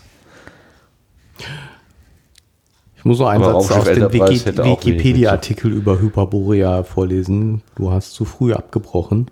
Im neunzehnten und zwanzigsten Jahrhundert wurde der Mythos von Hyperborea von Okkultisten und rechtsextremen Esoterikern rezipiert. Also die Hyperborea sind weil, jetzt gerne rechts genommen. Also weil, weil, weil die sagen, wir sind die Hyperborea, wir sind das Volk im Norden. hohen Norden. Wahrscheinlich. Wir sind die Paradiesbewohner oder was? Mhm. Äh. Wie war das? Können wir netteres Themen finden? Das ist aber auch ein schlimmes Kapitel heute hier. Ja, eigentlich ist es doch so schön. Ja. Ja, eigentlich unterhalten sich da zwei, die sich gut verstehen, die sich mögen. Ähm, und beide haben irgendwie was zu sagen. Und wir kommen da nicht hin. Also allmählich bekam Ned Lust zu plaudern. Und ich hörte ihm gern von seinen Abenteuern in den Polarmeeren erzählen. So als Harpunier kommt man ja auch so rum. Also so ein bisschen Seemannsgarn, das kann man sich von dem bestimmt gerne anhören. Also der hat bestimmt was zu erzählen. So groß war der Fisch. So. Ja, also nein, also bestimmt auch, also ist ja jetzt sowieso nur fiktiv, aber das kann man sich schon vorstellen, dass so jemand ernsthaft viel erlebt hat und spannende Dinge zu erzählen weiß. Wird, wird eigentlich gesagt, welche, wie, welche Art seiner Harpune ist? Ist das eine Handharpune? Oder schon eine mit, die geschossen wird. Wenn die Kanone so speziell genannt wird, dann würde ich vermuten, ist es eher eine Handharpune. Ja, möglicherweise. Ich war, also ich glaube, ich habe nichts gelesen in ja, der ne? Richtung. Und naja, am Ende steht ja, dass man die Harpune werfen muss. Genau. Ja, also wird er sie werfen. Das sind schon besondere Momente, wenn du da vorne auf dem Kutter stehst und wirfst dann dieses Ding los und wenn du nicht aufpasst, fliegst du gleich hinterher. Da muss man schon ja, von, von besonderem Holz sein. Also, um nicht als wie eine Galionsfigur dann mhm. abgerissen zu werden. Das passiert ja nur bei der Gorch Fock. Und Na, bei was? Überholmanövern. Genau. Okay, also wir kommen. Achso, die, hier gibt es noch die Formulierung. Er mied selbst von diesem Gegenstand zu sprechen, sodass ich ihm einmal glaubte, darin zu Leibe gehen zu müssen. Also, so, jetzt aber. Äh, jetzt aber. aber dieses jetzt aber mal Butter bei Fische. Ne? Zu Leibe gehen. Haben wir eine ne, ne gegenwärtige. Den nehme ich mir jetzt mal vor oder so. Aber es passt nicht so ganz genau. Wie würden wir das denn heute ausdrücken? Zu Leibe Den muss ich gehen. Ihm mal auf den Zahn fühlen. Ja, das ist gut. So, da muss man jetzt Farbe bekennen. Ja, ja. Ne? Aber zu Leibe gehen. Das fand ich schon sprachlich besonders. Gut, also nach drei Wochen saßen sie dann so rum. Das muss ja irgendwie auch furchtbar langweilig gewesen sein. Ja, wir haben ja mal rausgeguckt. Ja, gut. Aber du hast ja gerade schon gesagt, es nutzt sich ab. Nach drei Wochen. Man sieht auch nicht so viel, vermutlich. So, mitten auf dem Meer. vierzehn Kilometer. achtundzwanzig. Die In beide Richtungen. In beide Richtungen. Aber die, dann sitzen sie da, die beiden, und, und unterhalten sich. Und äh, er führt ganz natürlich das Gespräch auf das Rieseneinhorn. ähm, und ähm, hört dann mal, versucht dann mal rauszuhören, was er denn, was denn der Ned davon hält. Wie ist es, Ned? Fragte ich. Wie ist es nur möglich, dass Sie von der Existenz des Tieres, welches wir verfolgen, nicht überzeugt sind? Also völlig, hätte Ned gar nicht merken können, dass er ausgefragt wird. Ne? Genau. Zu dem Thema. Ganz beiläufig. Ganz beiläufig. Ganz beiläufig. Vielleicht wohl, Herr Arona. Haben Sie denn besondere Gründe, sich so ungläubig zu zeigen? Gläubig, guck mal. Vielleicht wohl, Herr Arona. Ja, vielleicht, vielleicht. Aber eben. Ja, er, sie, ich meine, das finde ich schon witzig. Ich meine, der, der hat er den Professor vor sich und sagt eben, ja, die Menge glaubt das vielleicht, aber die echten Profis, wie zum Beispiel Astronomen, Geologen und Walfischfänger, die glauben so einen Quatsch nicht, Herr Professor. Das ist schon irre, ne? Ja. ja Und das habe ich gar nicht gesehen. Ebenso der Walfischfänger. Also er, er, er nimmt sich in die Riege der Astronomen, Geologen rein. Genau, und den Herrn Professor. Den lässt er mal außen vor. außen vor. Ja, schön. Das ist ganz zu mir vorbeigegangen hier. Schön. Ja, aber das ist ja, ähm, das ist auch wieder modern. Ne? Wir haben so die, die Meinung des Volkes. Ähm, was weiß ich, was Klimawandel gibt es nicht, Corona ist überhaupt nicht gefährlich und bla irgendwas. Und dann gibt es so die Experten, die sagen, ähm, äh, Entschuldigung, äh, das ist doch ein bisschen anders. So, ein bisschen und, komplizierter im Detail. Und es zählt aber nicht, ist wurscht. Also das ganze Schiff denkt in eine Richtung, ja. Nur eine halt nicht. Und der ist der, der Geisterfahrer sozusagen. Dabei hat er ja eigentlich ganz gute Argumente. Der Ned Land. Ja. Das heißt, ich habe manche Seetiere verfolgt. Ähm. Ach, so ein Empiriker, der aus seiner beschränkten Erfahrung heraus die Welt erklären will. Genau, genau. Empirische Evidenz. Nee, anekdotische Evidenz, so heißt es ja, genau. Ja, du mit deinen Einzelfällen. Naja. Okay, ja, kann man natürlich auch schief liegen. Ja. Was war das? Ich... Wie war das mit den weißen Schwänen und den schwarzen Schwänen? Da gab es doch auch irgendwie so eine Geschichte. Nee, mit den Schafen. Mit den Schafen? In Schottland. Schafe? Ein Soziologe, ein Physiker und ein Mathematiker reisen mit dem Zug nach Schottland. Mhm. Und dann kommen, also fahren sie da durch die Landschaft und dann sehen sie da ein schwarzes Schaf ste- sehen, stehen. Und dann sagt der Soziologe, ah, in Schottland sind die Schafe schwarz. Dann sagt der Physiker, naja, in Schottland gibt es mindestens ein schwarzes Schaf. Und der Mathematiker sagt, in Schottland gibt es mindestens ein Schaf, das auf einer Seite schwarz ist. Ja, das ist schön. Das stimmt, genau. Mhm. So, und dann erzählt ihm aber jetzt hier ähm, der Herr Arona. Professor. Der Herr Professor wirft mit den Zahlen nur so um sich. Genau. Er muss es auch dreimal wiederholen. ähm. Die siebzehntausend Quadratzentimeter Oberfläche des Körpers. Die dann zu siebzehn Millionen fünfhundertachtundsechzigtausend achthundertsechzig Kilogramm führen. Aber also jetzt mal für, für mich als wirklich physikalischen Totalversager, weil Physik verstehe ich wirklich nicht. Aber kann man denn wirklich den Druck über die Fläche quadratzentimetermäßig jetzt einfach addieren?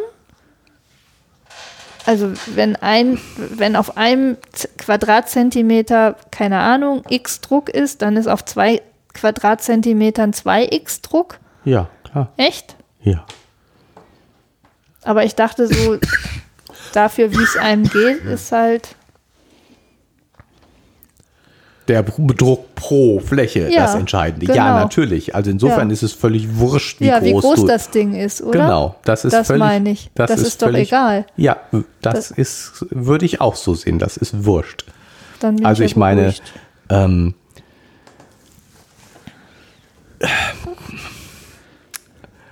ja, die, die, die, das Volumen steigt mit der dritten Prozent, Potenz und die Fläche steigt mit der zweiten Potenz und deswegen äh, sind kleine Körper stabiler als große Körper. Mhm.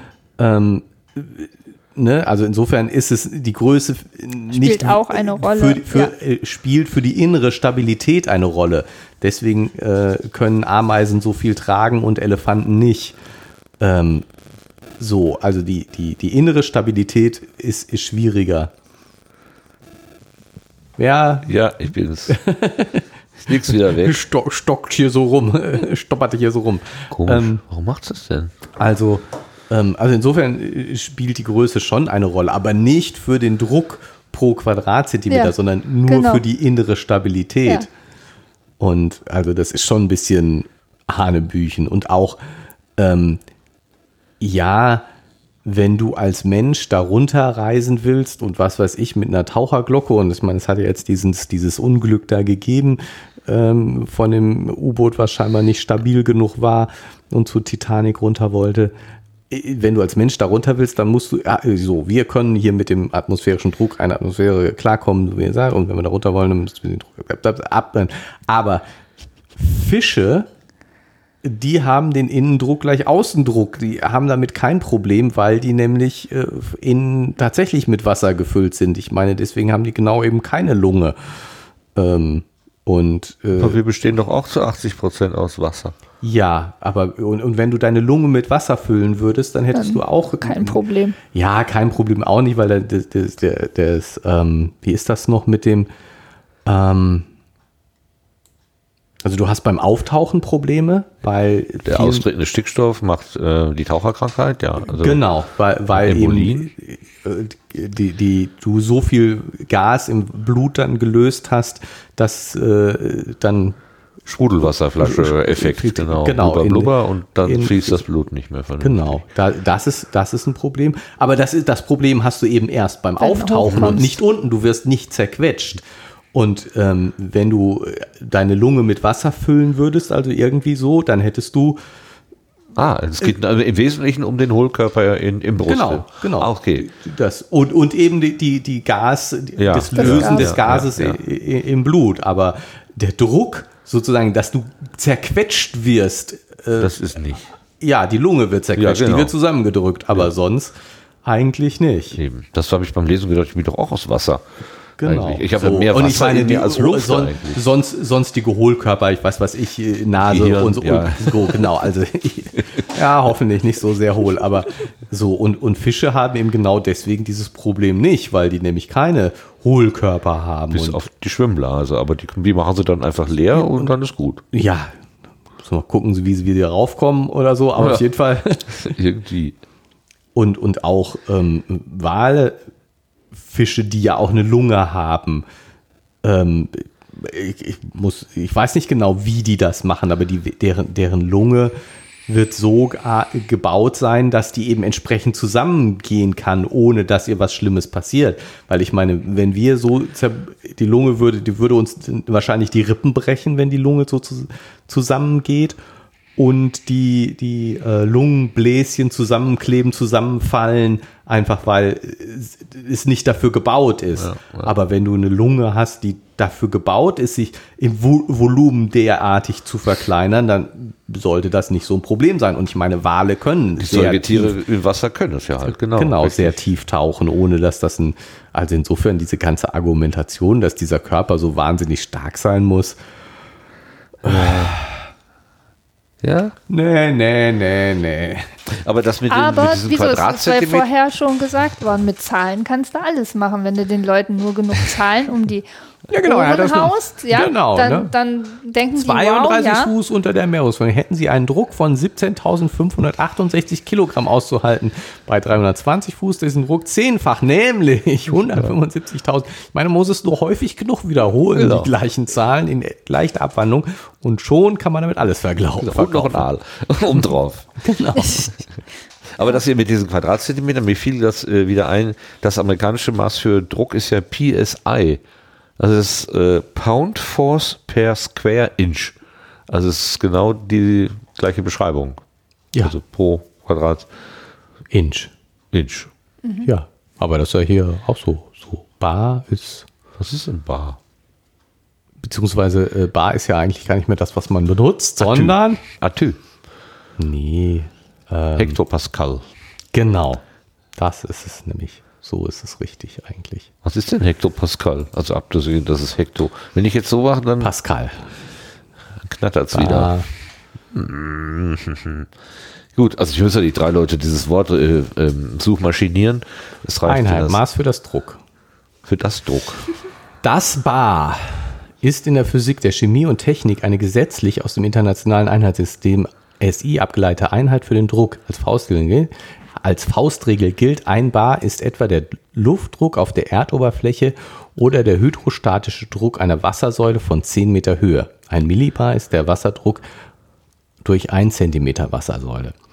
Das internationale Einheitensystem verwendet das Pascal als Einheit für den Druck. Gemäß E U-Richtlinie achtzig einhunderteinundachtzig E W G, Einheitsrichtlinie, so, darf die, die Einheit Bar weiterhin verwendet werden. Ach, Glück gehabt. So, Formelzeichnung, Dimension, M mal L hoch minus eins mal T hoch minus zwei. Mhm. Ähm, was immer auch jetzt L, also T ist wahrscheinlich. Nicht die Zeit. Dimension Unwahrscheinlich, Meter. Die Tiefe.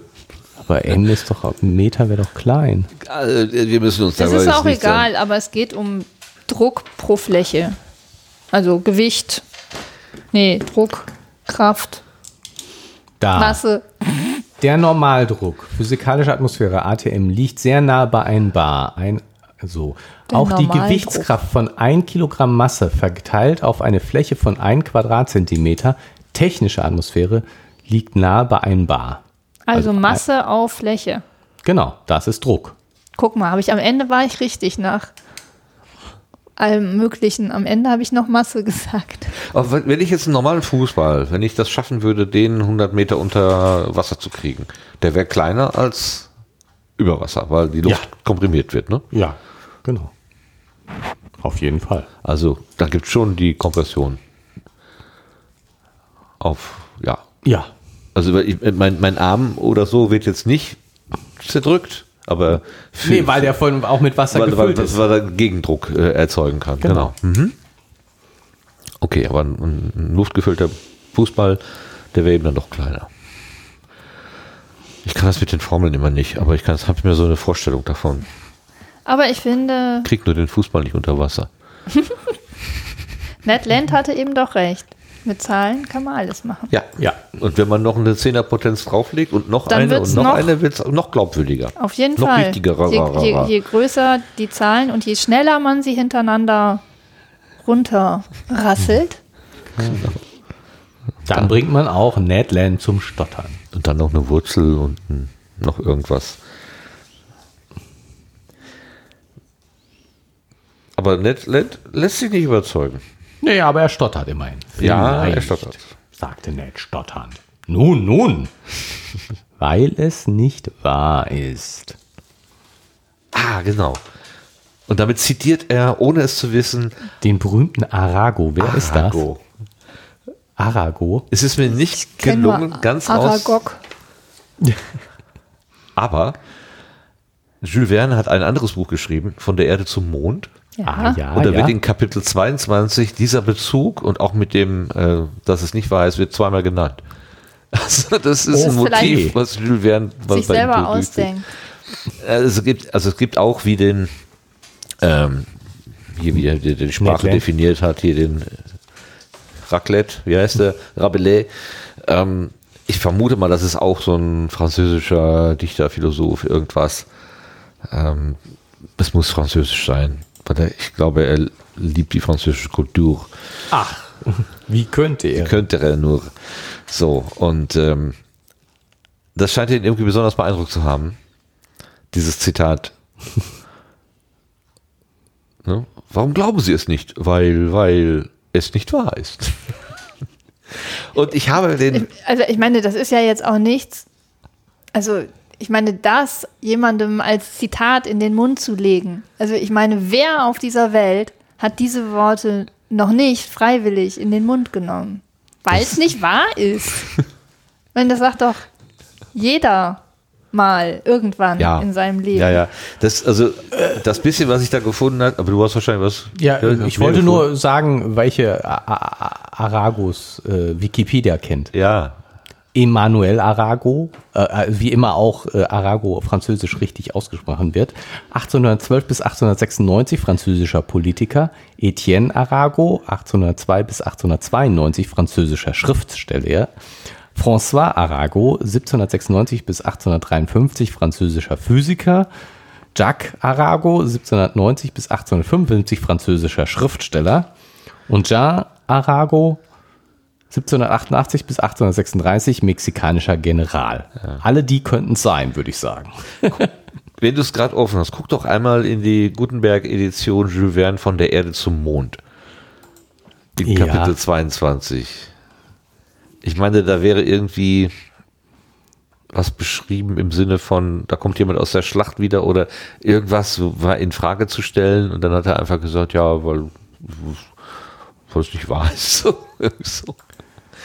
Äh, von der Erde zum Mond. Ja. Ich wollte es noch recherchieren, aber dann ist, äh, naja. Es ist wie immer, kommt was dazwischen. Darüber ich fand es nur so witzig, dass das so ein Motiv ist von Jules Verne, dass er das gleich zweimal in, in zwei verschiedenen Büchern untergebracht hat. Während schreibt man mit Äh, wieso machst du denn hier? Da, von der Erde. Es gibt hier nur tausend Ausgaben von, von der Erde zum Mond. In der Gutenberg-Version? Ja, von der Erde zum Mond. Textes ich Kapitel. Hatte bei Jules Verne geguckt und dann gab es irgendwie einen unmittelbaren Treffer. Ja, ich habe hier nicht einen Treffer, sondern fünfhundert. Deswegen bin ich gerade... Was? Was? Warte mal, jetzt, jetzt greife ich ja mal selber hier zum... Zum, jetzt knattert es wieder. Blöd. Diese Suche hier funktioniert nicht, also muss ich mal so, hier. Das, das. Äh, warte mal. Ich gehe über GeMa-LuM. Das kann ja nicht schaden. Gemu, GeMa, GeMa-LuM. Achso, wir schreiben uns mit Bindestrich, ne? Genau wie Ned Land. De. Stefanie, erzähl doch mal zwischendurch einen Witz. Sonst ist hier genau. im Audioformat so irgendwie zu viel nichts, nichts los. Ein Witz? Nee, das kann ich nicht. Jetzt nicht. Mm-mm. Mm-mm. Kann ich. Ich kenne eine keine Anekdote aus eine der, Anekdote. Eine Anekdote aus dem ähm, Bahnalltag. Fährst doch, fährst doch gerne und viel Bahn. Das ist doch bestimmt äh. irgendwas Lustiges. Nein? Hm. Ja, hm. ich weiß nicht, da verlässt mich mein, mein Gedächtnis ist da zum Glück hochselektiv. Also ich, wenn ich, wenn ich jetzt nochmal sagen darf, nicht nur in äh von der Erde zum Mond. Mond, sondern Reise durch die Sonnenwelt. Kommt es auch vor? Kommt Arago auch vor. Auch von Jules Verne? Auch setzte er nach Arago stets noch hinzu, dass ein solches Gestirn, um den Ehrennamen eines Kometen zu verdienen, noch erstens eine, ein, und so weiter. Also. Was noch mehr gefunden. Hm. Deswegen die ganzen Treffer waren vielleicht gar, doch nicht gar nicht verkehrt. Ich bin nur gerade äh von der Erde zum Mond, da. zweiundzwanzigstes Kapitel. Genau. Da kommt das drin vor. Und zwar zweimal. Unser, einer unserer berühmtesten Gelehrten, Arago, sagte mir, wie viel sehr gescheite und in ihren Begriffen sehr nüchterne Leute gerieten allemal, wenn der Mond sie befangen mache, in großer Aufregung zu den unglaublichsten Sonnenbarkeiten. Mhm. Wenn der Mond sie befangen macht? Mhm. Ja. Du glaubst nicht an den Einfluss des Mondes auf die Krankheiten? Oh, Mond. Oh, Mond. Genau. Mondsüchtigkeit beispielsweise. Ja. Also es kommt sehr häufig vor bei Herrn Verne. Ich habe hier neunzehn Treffer. Oh, ja, ja, ja, ja, ja. Bei. Das war bestimmt irgendjemand, die haben wahrscheinlich so eine Werbegemeinschaft gehabt. Es war wahrscheinlich ein Schriftsteller-Kollege. Ja. Und dann hat er den, und die haben, wahrscheinlich müssen wir mal bei Arago gucken, weil der dauernd von Verne schreibt. Phänomenalen Verne erwähnt. Verne, der dies und jenes gesagt hat. C'est ne pas vrai oder irgendwie sowas hat er auch gesagt. Das ist nicht wahr. Aha. Hm. Okay. Hm. Jedenfalls endet das Ganze damit, dass der Herr Professor dem Herrn Harpunier sagt, was seiner Ansicht nach ist. Nämlich, das ist ein Tier aus der Abteilung der Wirbeltiere, gehört zur Klasse der Säugetiere. Da hat er aber lange mit Con- Con- Conseil heißt er, ne? Wahrscheinlich drüber beraten. Zur Gruppe der Fischförmigen und zur Ordnung der Walfischartigen. Ich, ich finde Fische diese, und Fischartige. Diese Taxonomie, die ist so großartig. Ich meine, wenn man das lernen muss als Studie oder so, das ist fürchterlich. Aber wenn man das so lesen kann, schön. Ja, also ich finde diese Taxonomie auch eine Katastrophe.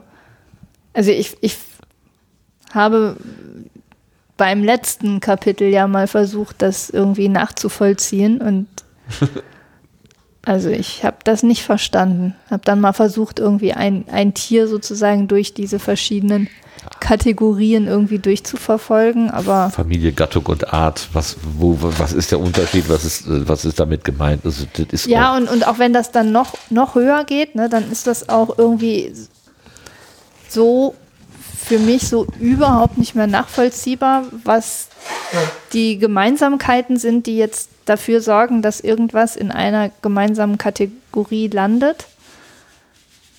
Und ich befürchte ja, dass das auch irgendwie nichts ist, was man sich irgendwie mit Verstand erschließen, sondern nur mit endlosem Auswendiglernen auswendig halt. lernen kann. Genau. Ja. Ja. Der hat ja auch nichts verstanden, der Diener, ja. Aber der kann das halt. Ja. Das also. hat also nichts mit. Aber sowas kann man ja eigentlich nur, ich sag mal, in der Grundschule schon, ne? Wenn man es in der Grundschule mal so gelernt hat, ne? Dann weiß man das nachher auch noch, aber alles andere. Aber die Fünfjährigen können alle Dinosaurier ja, genau. auseinanderhalten, die ja. Neunjährigen schon nicht mehr. Das verliert dann wieder sich vergessen dann wieder. Haben. Hm. Die haben dann andere. Aber die könnten es bestimmt ganz schnell reaktivieren. Bin ich mir nicht so sicher. Es gibt ja Kinder, die können, weil die in einem Land aufwachsen und sprechen die halt die Landessprache. Dann, mhm. Wenn die dann mit fünf Jahren oder so in ein anderes Land ziehen, dann kann es passieren, dass sie die erste Sprache komplett vergessen, wenn die nicht trainiert mhm. wird. Das habe ich mal gelesen oder gehört und fand das ganz faszinierend. Weil Naja gut, aber ne? da, das kann sein, aber dennoch würden sie sie wahrscheinlich schneller wieder lernen als jemand, der sie von Null auf lernen würde. Weil so noch irgendwas Reste im mhm, Gehirn sind. Mhm. Würde ich denken. Gewagte Hypothese. Hm. Tja.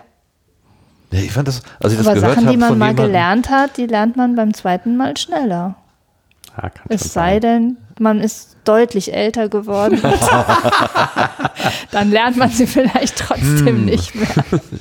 Wen sprichst du an? Ich weiß auch nicht. Anwesende. Ja.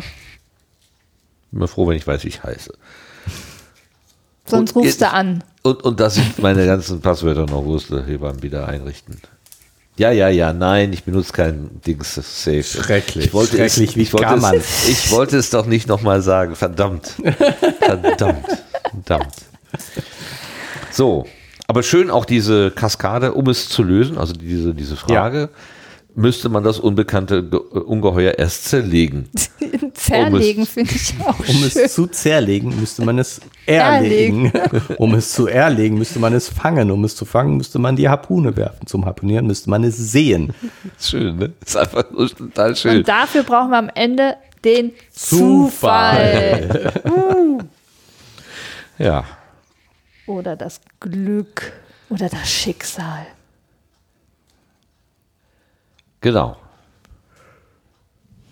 So, wir sind jetzt nicht wie ähm, vermutet durch Zufall am Ende, sondern wir sind, am wir Ende. sind am durch Ende. Schicksal. Durch Schicksal am Ende. Durch Schicksal am Ende. Schicksal. Ähm, wie heißt denn das nächste Kapitel? Das können wir doch schon mal anteasern. Das nächste Kapitel heißt nicht Ned Land, sondern unfreundlich Land. oh. Oh. Nicht. Lass den Zufall walten. Also? Nicht. Das Schicksal wird's richten, sondern auf gut Glück. Wir schießen mit der Kanone. Auf gut Glück. Irgendwo wird es gut. Irgendwo hinterm Horizont. Ist schon runterkommen. Ja, genau. So wie wir, also jetzt erzähle ich doch noch die Anekdote vom Bodensee auf der Klassenfahrt vor einer Million Jahre, wo ein Klassenkamerad von mir einen Stein in den Bodensee warf und just an dieser Stelle ein Fisch hochkam, den er so super schön hinter der Kieme getroffen hatte. Und da lustigerweise dieser Junge auch noch Angler war und wusste, wie man so einen Fisch zerlegt und zerteilt, haben wir den am Abend überm offenen Feuer gebraten. Das war ein Abenteuer. Mit dem Stein gefangen. Ja. Das war Zufall. Zufall. Schicksal. Für auf den Fisch war es Schicksal, ja. Für den, äh gut, der Steinwurf war auf gut Glück. Für den Fisch war es Schicksal. Und dann, mhm.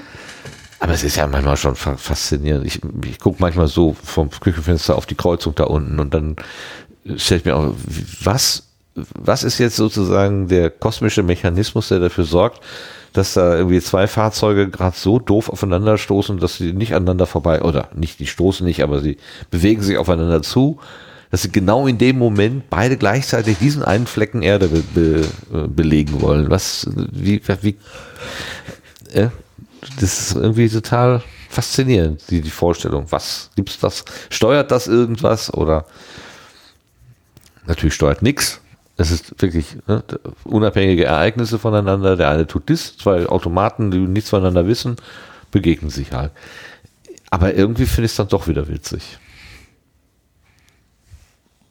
Und treffen die sich dann? Also gibt es dann einen Unfall?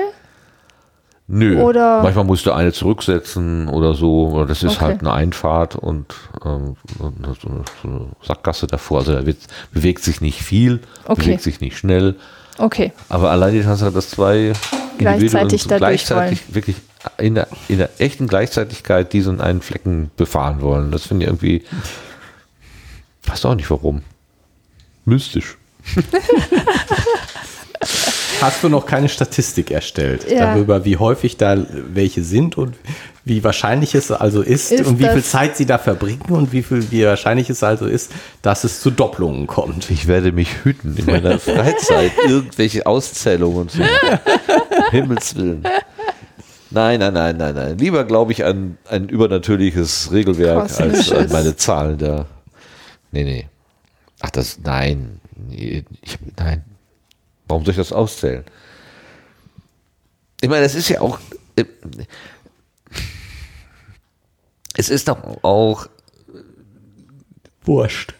Ja, also ich meine, was, was äh, letztendlich, das hat unser, einer unserer Statistikprofs hat das ja mal gesagt, also für das Individuum ist das mit der Wahrscheinlichkeit ja sowieso wurscht. Entweder ja, ja. passieren Dinge oder sie passieren nicht.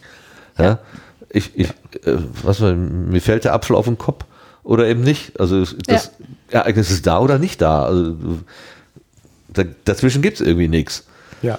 Und irgendwelche Zahlen, das hat für das Individuum überhaupt keine Aussagen. Das ist nur für alle zusammen, macht das irgendwie eine Aussage. Ja, oder über die Zeit hinweg kann es manchmal auch nochmal ja, okay. interessant werden. Genau, vielleicht, ja.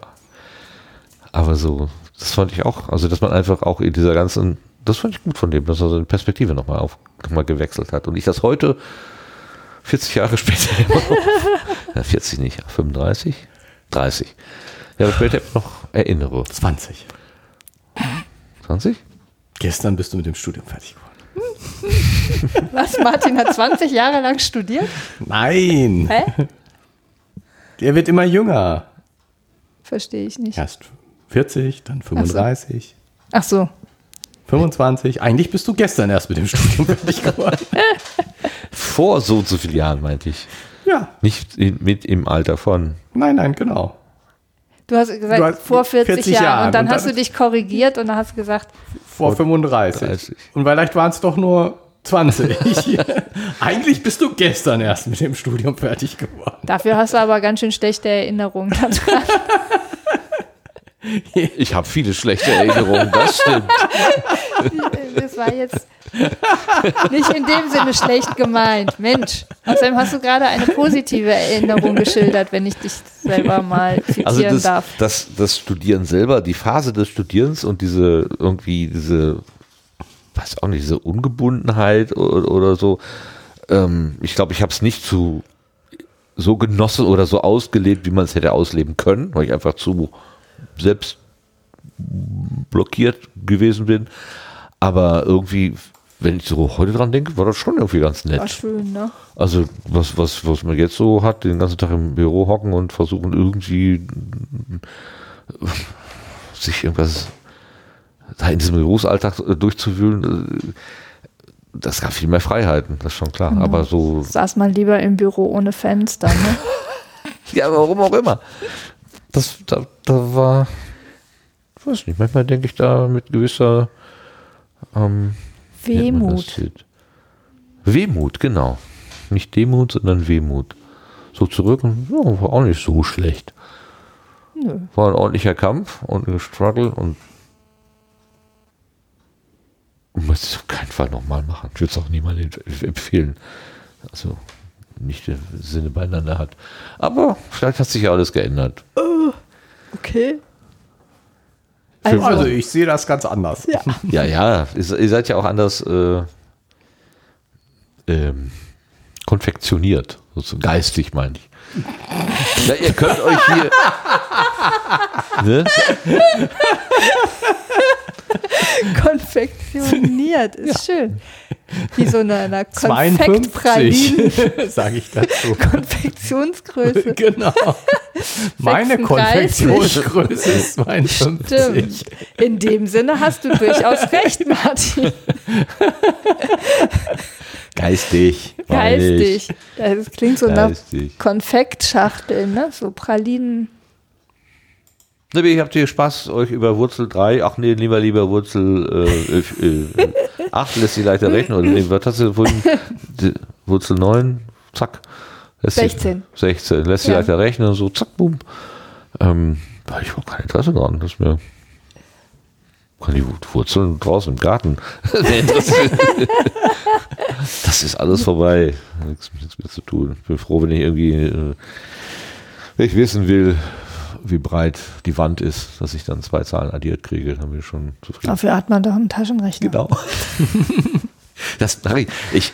Also ich habe noch den Ansporn, so einfache Additionsaufgaben dann selber zu machen. Am besten im Kopf, mhm. dann schreibe ich mir die zur Sicherheit dann doch nochmal hin, freue mich dann, dass ich das Kopfrechnen schriftlich bestätigen kann, aber dann rechne ich es mit dem Taschenrechner nochmal für den Fall, dass ich mich doch fundamental vertan haben könnte. Das war ich beim letzten Mal ja so froh, das ist, sein Alter verhielt sich zu mhm, äh, mhm. dem wie zwanzig zu fünfzehn oder so. Und dann, ja. ja, was kommt mir das? Was, was könnte es sein? Ja, und dann habe ich es rausbekommen. Das fand ich gut. War ich zufrieden. Aber mehr brauche ich auch nicht. Komplizierter muss ich nie haben. Jo. Tja, dann konfektionieren wir uns jetzt hier mal zum Ende. Ja. Machst du die Abmoderation? Mach ich, mal. Ich, konfektionier mal. Okay, mit, mit verschiedenen Konfektionsgrößen verabschieden wir uns dann hier und ähm, wir machen weiter. Wir lassen uns nicht durch nichts abbringen, weder durch Zufall noch durch Schicksal. Wir bedanken uns erstmal bei den Juries. Ja, gut, können wir machen. Also alle Menschen, die bis hierher zugehört haben. Herzlichen Dank auch allen, die vorher schon abgeschaltet haben, auch wenn sie das jetzt nicht mitkriegen. Dieser Seite noch einmal. Fühlt euch umarmt. Genau, und, und, und kommt wieder beim nächsten Mal. Denn dann heißt es auch wieder zwanzigtausend Meilen unter Meer. Jo, bis dann. Tschüss. Tschüss.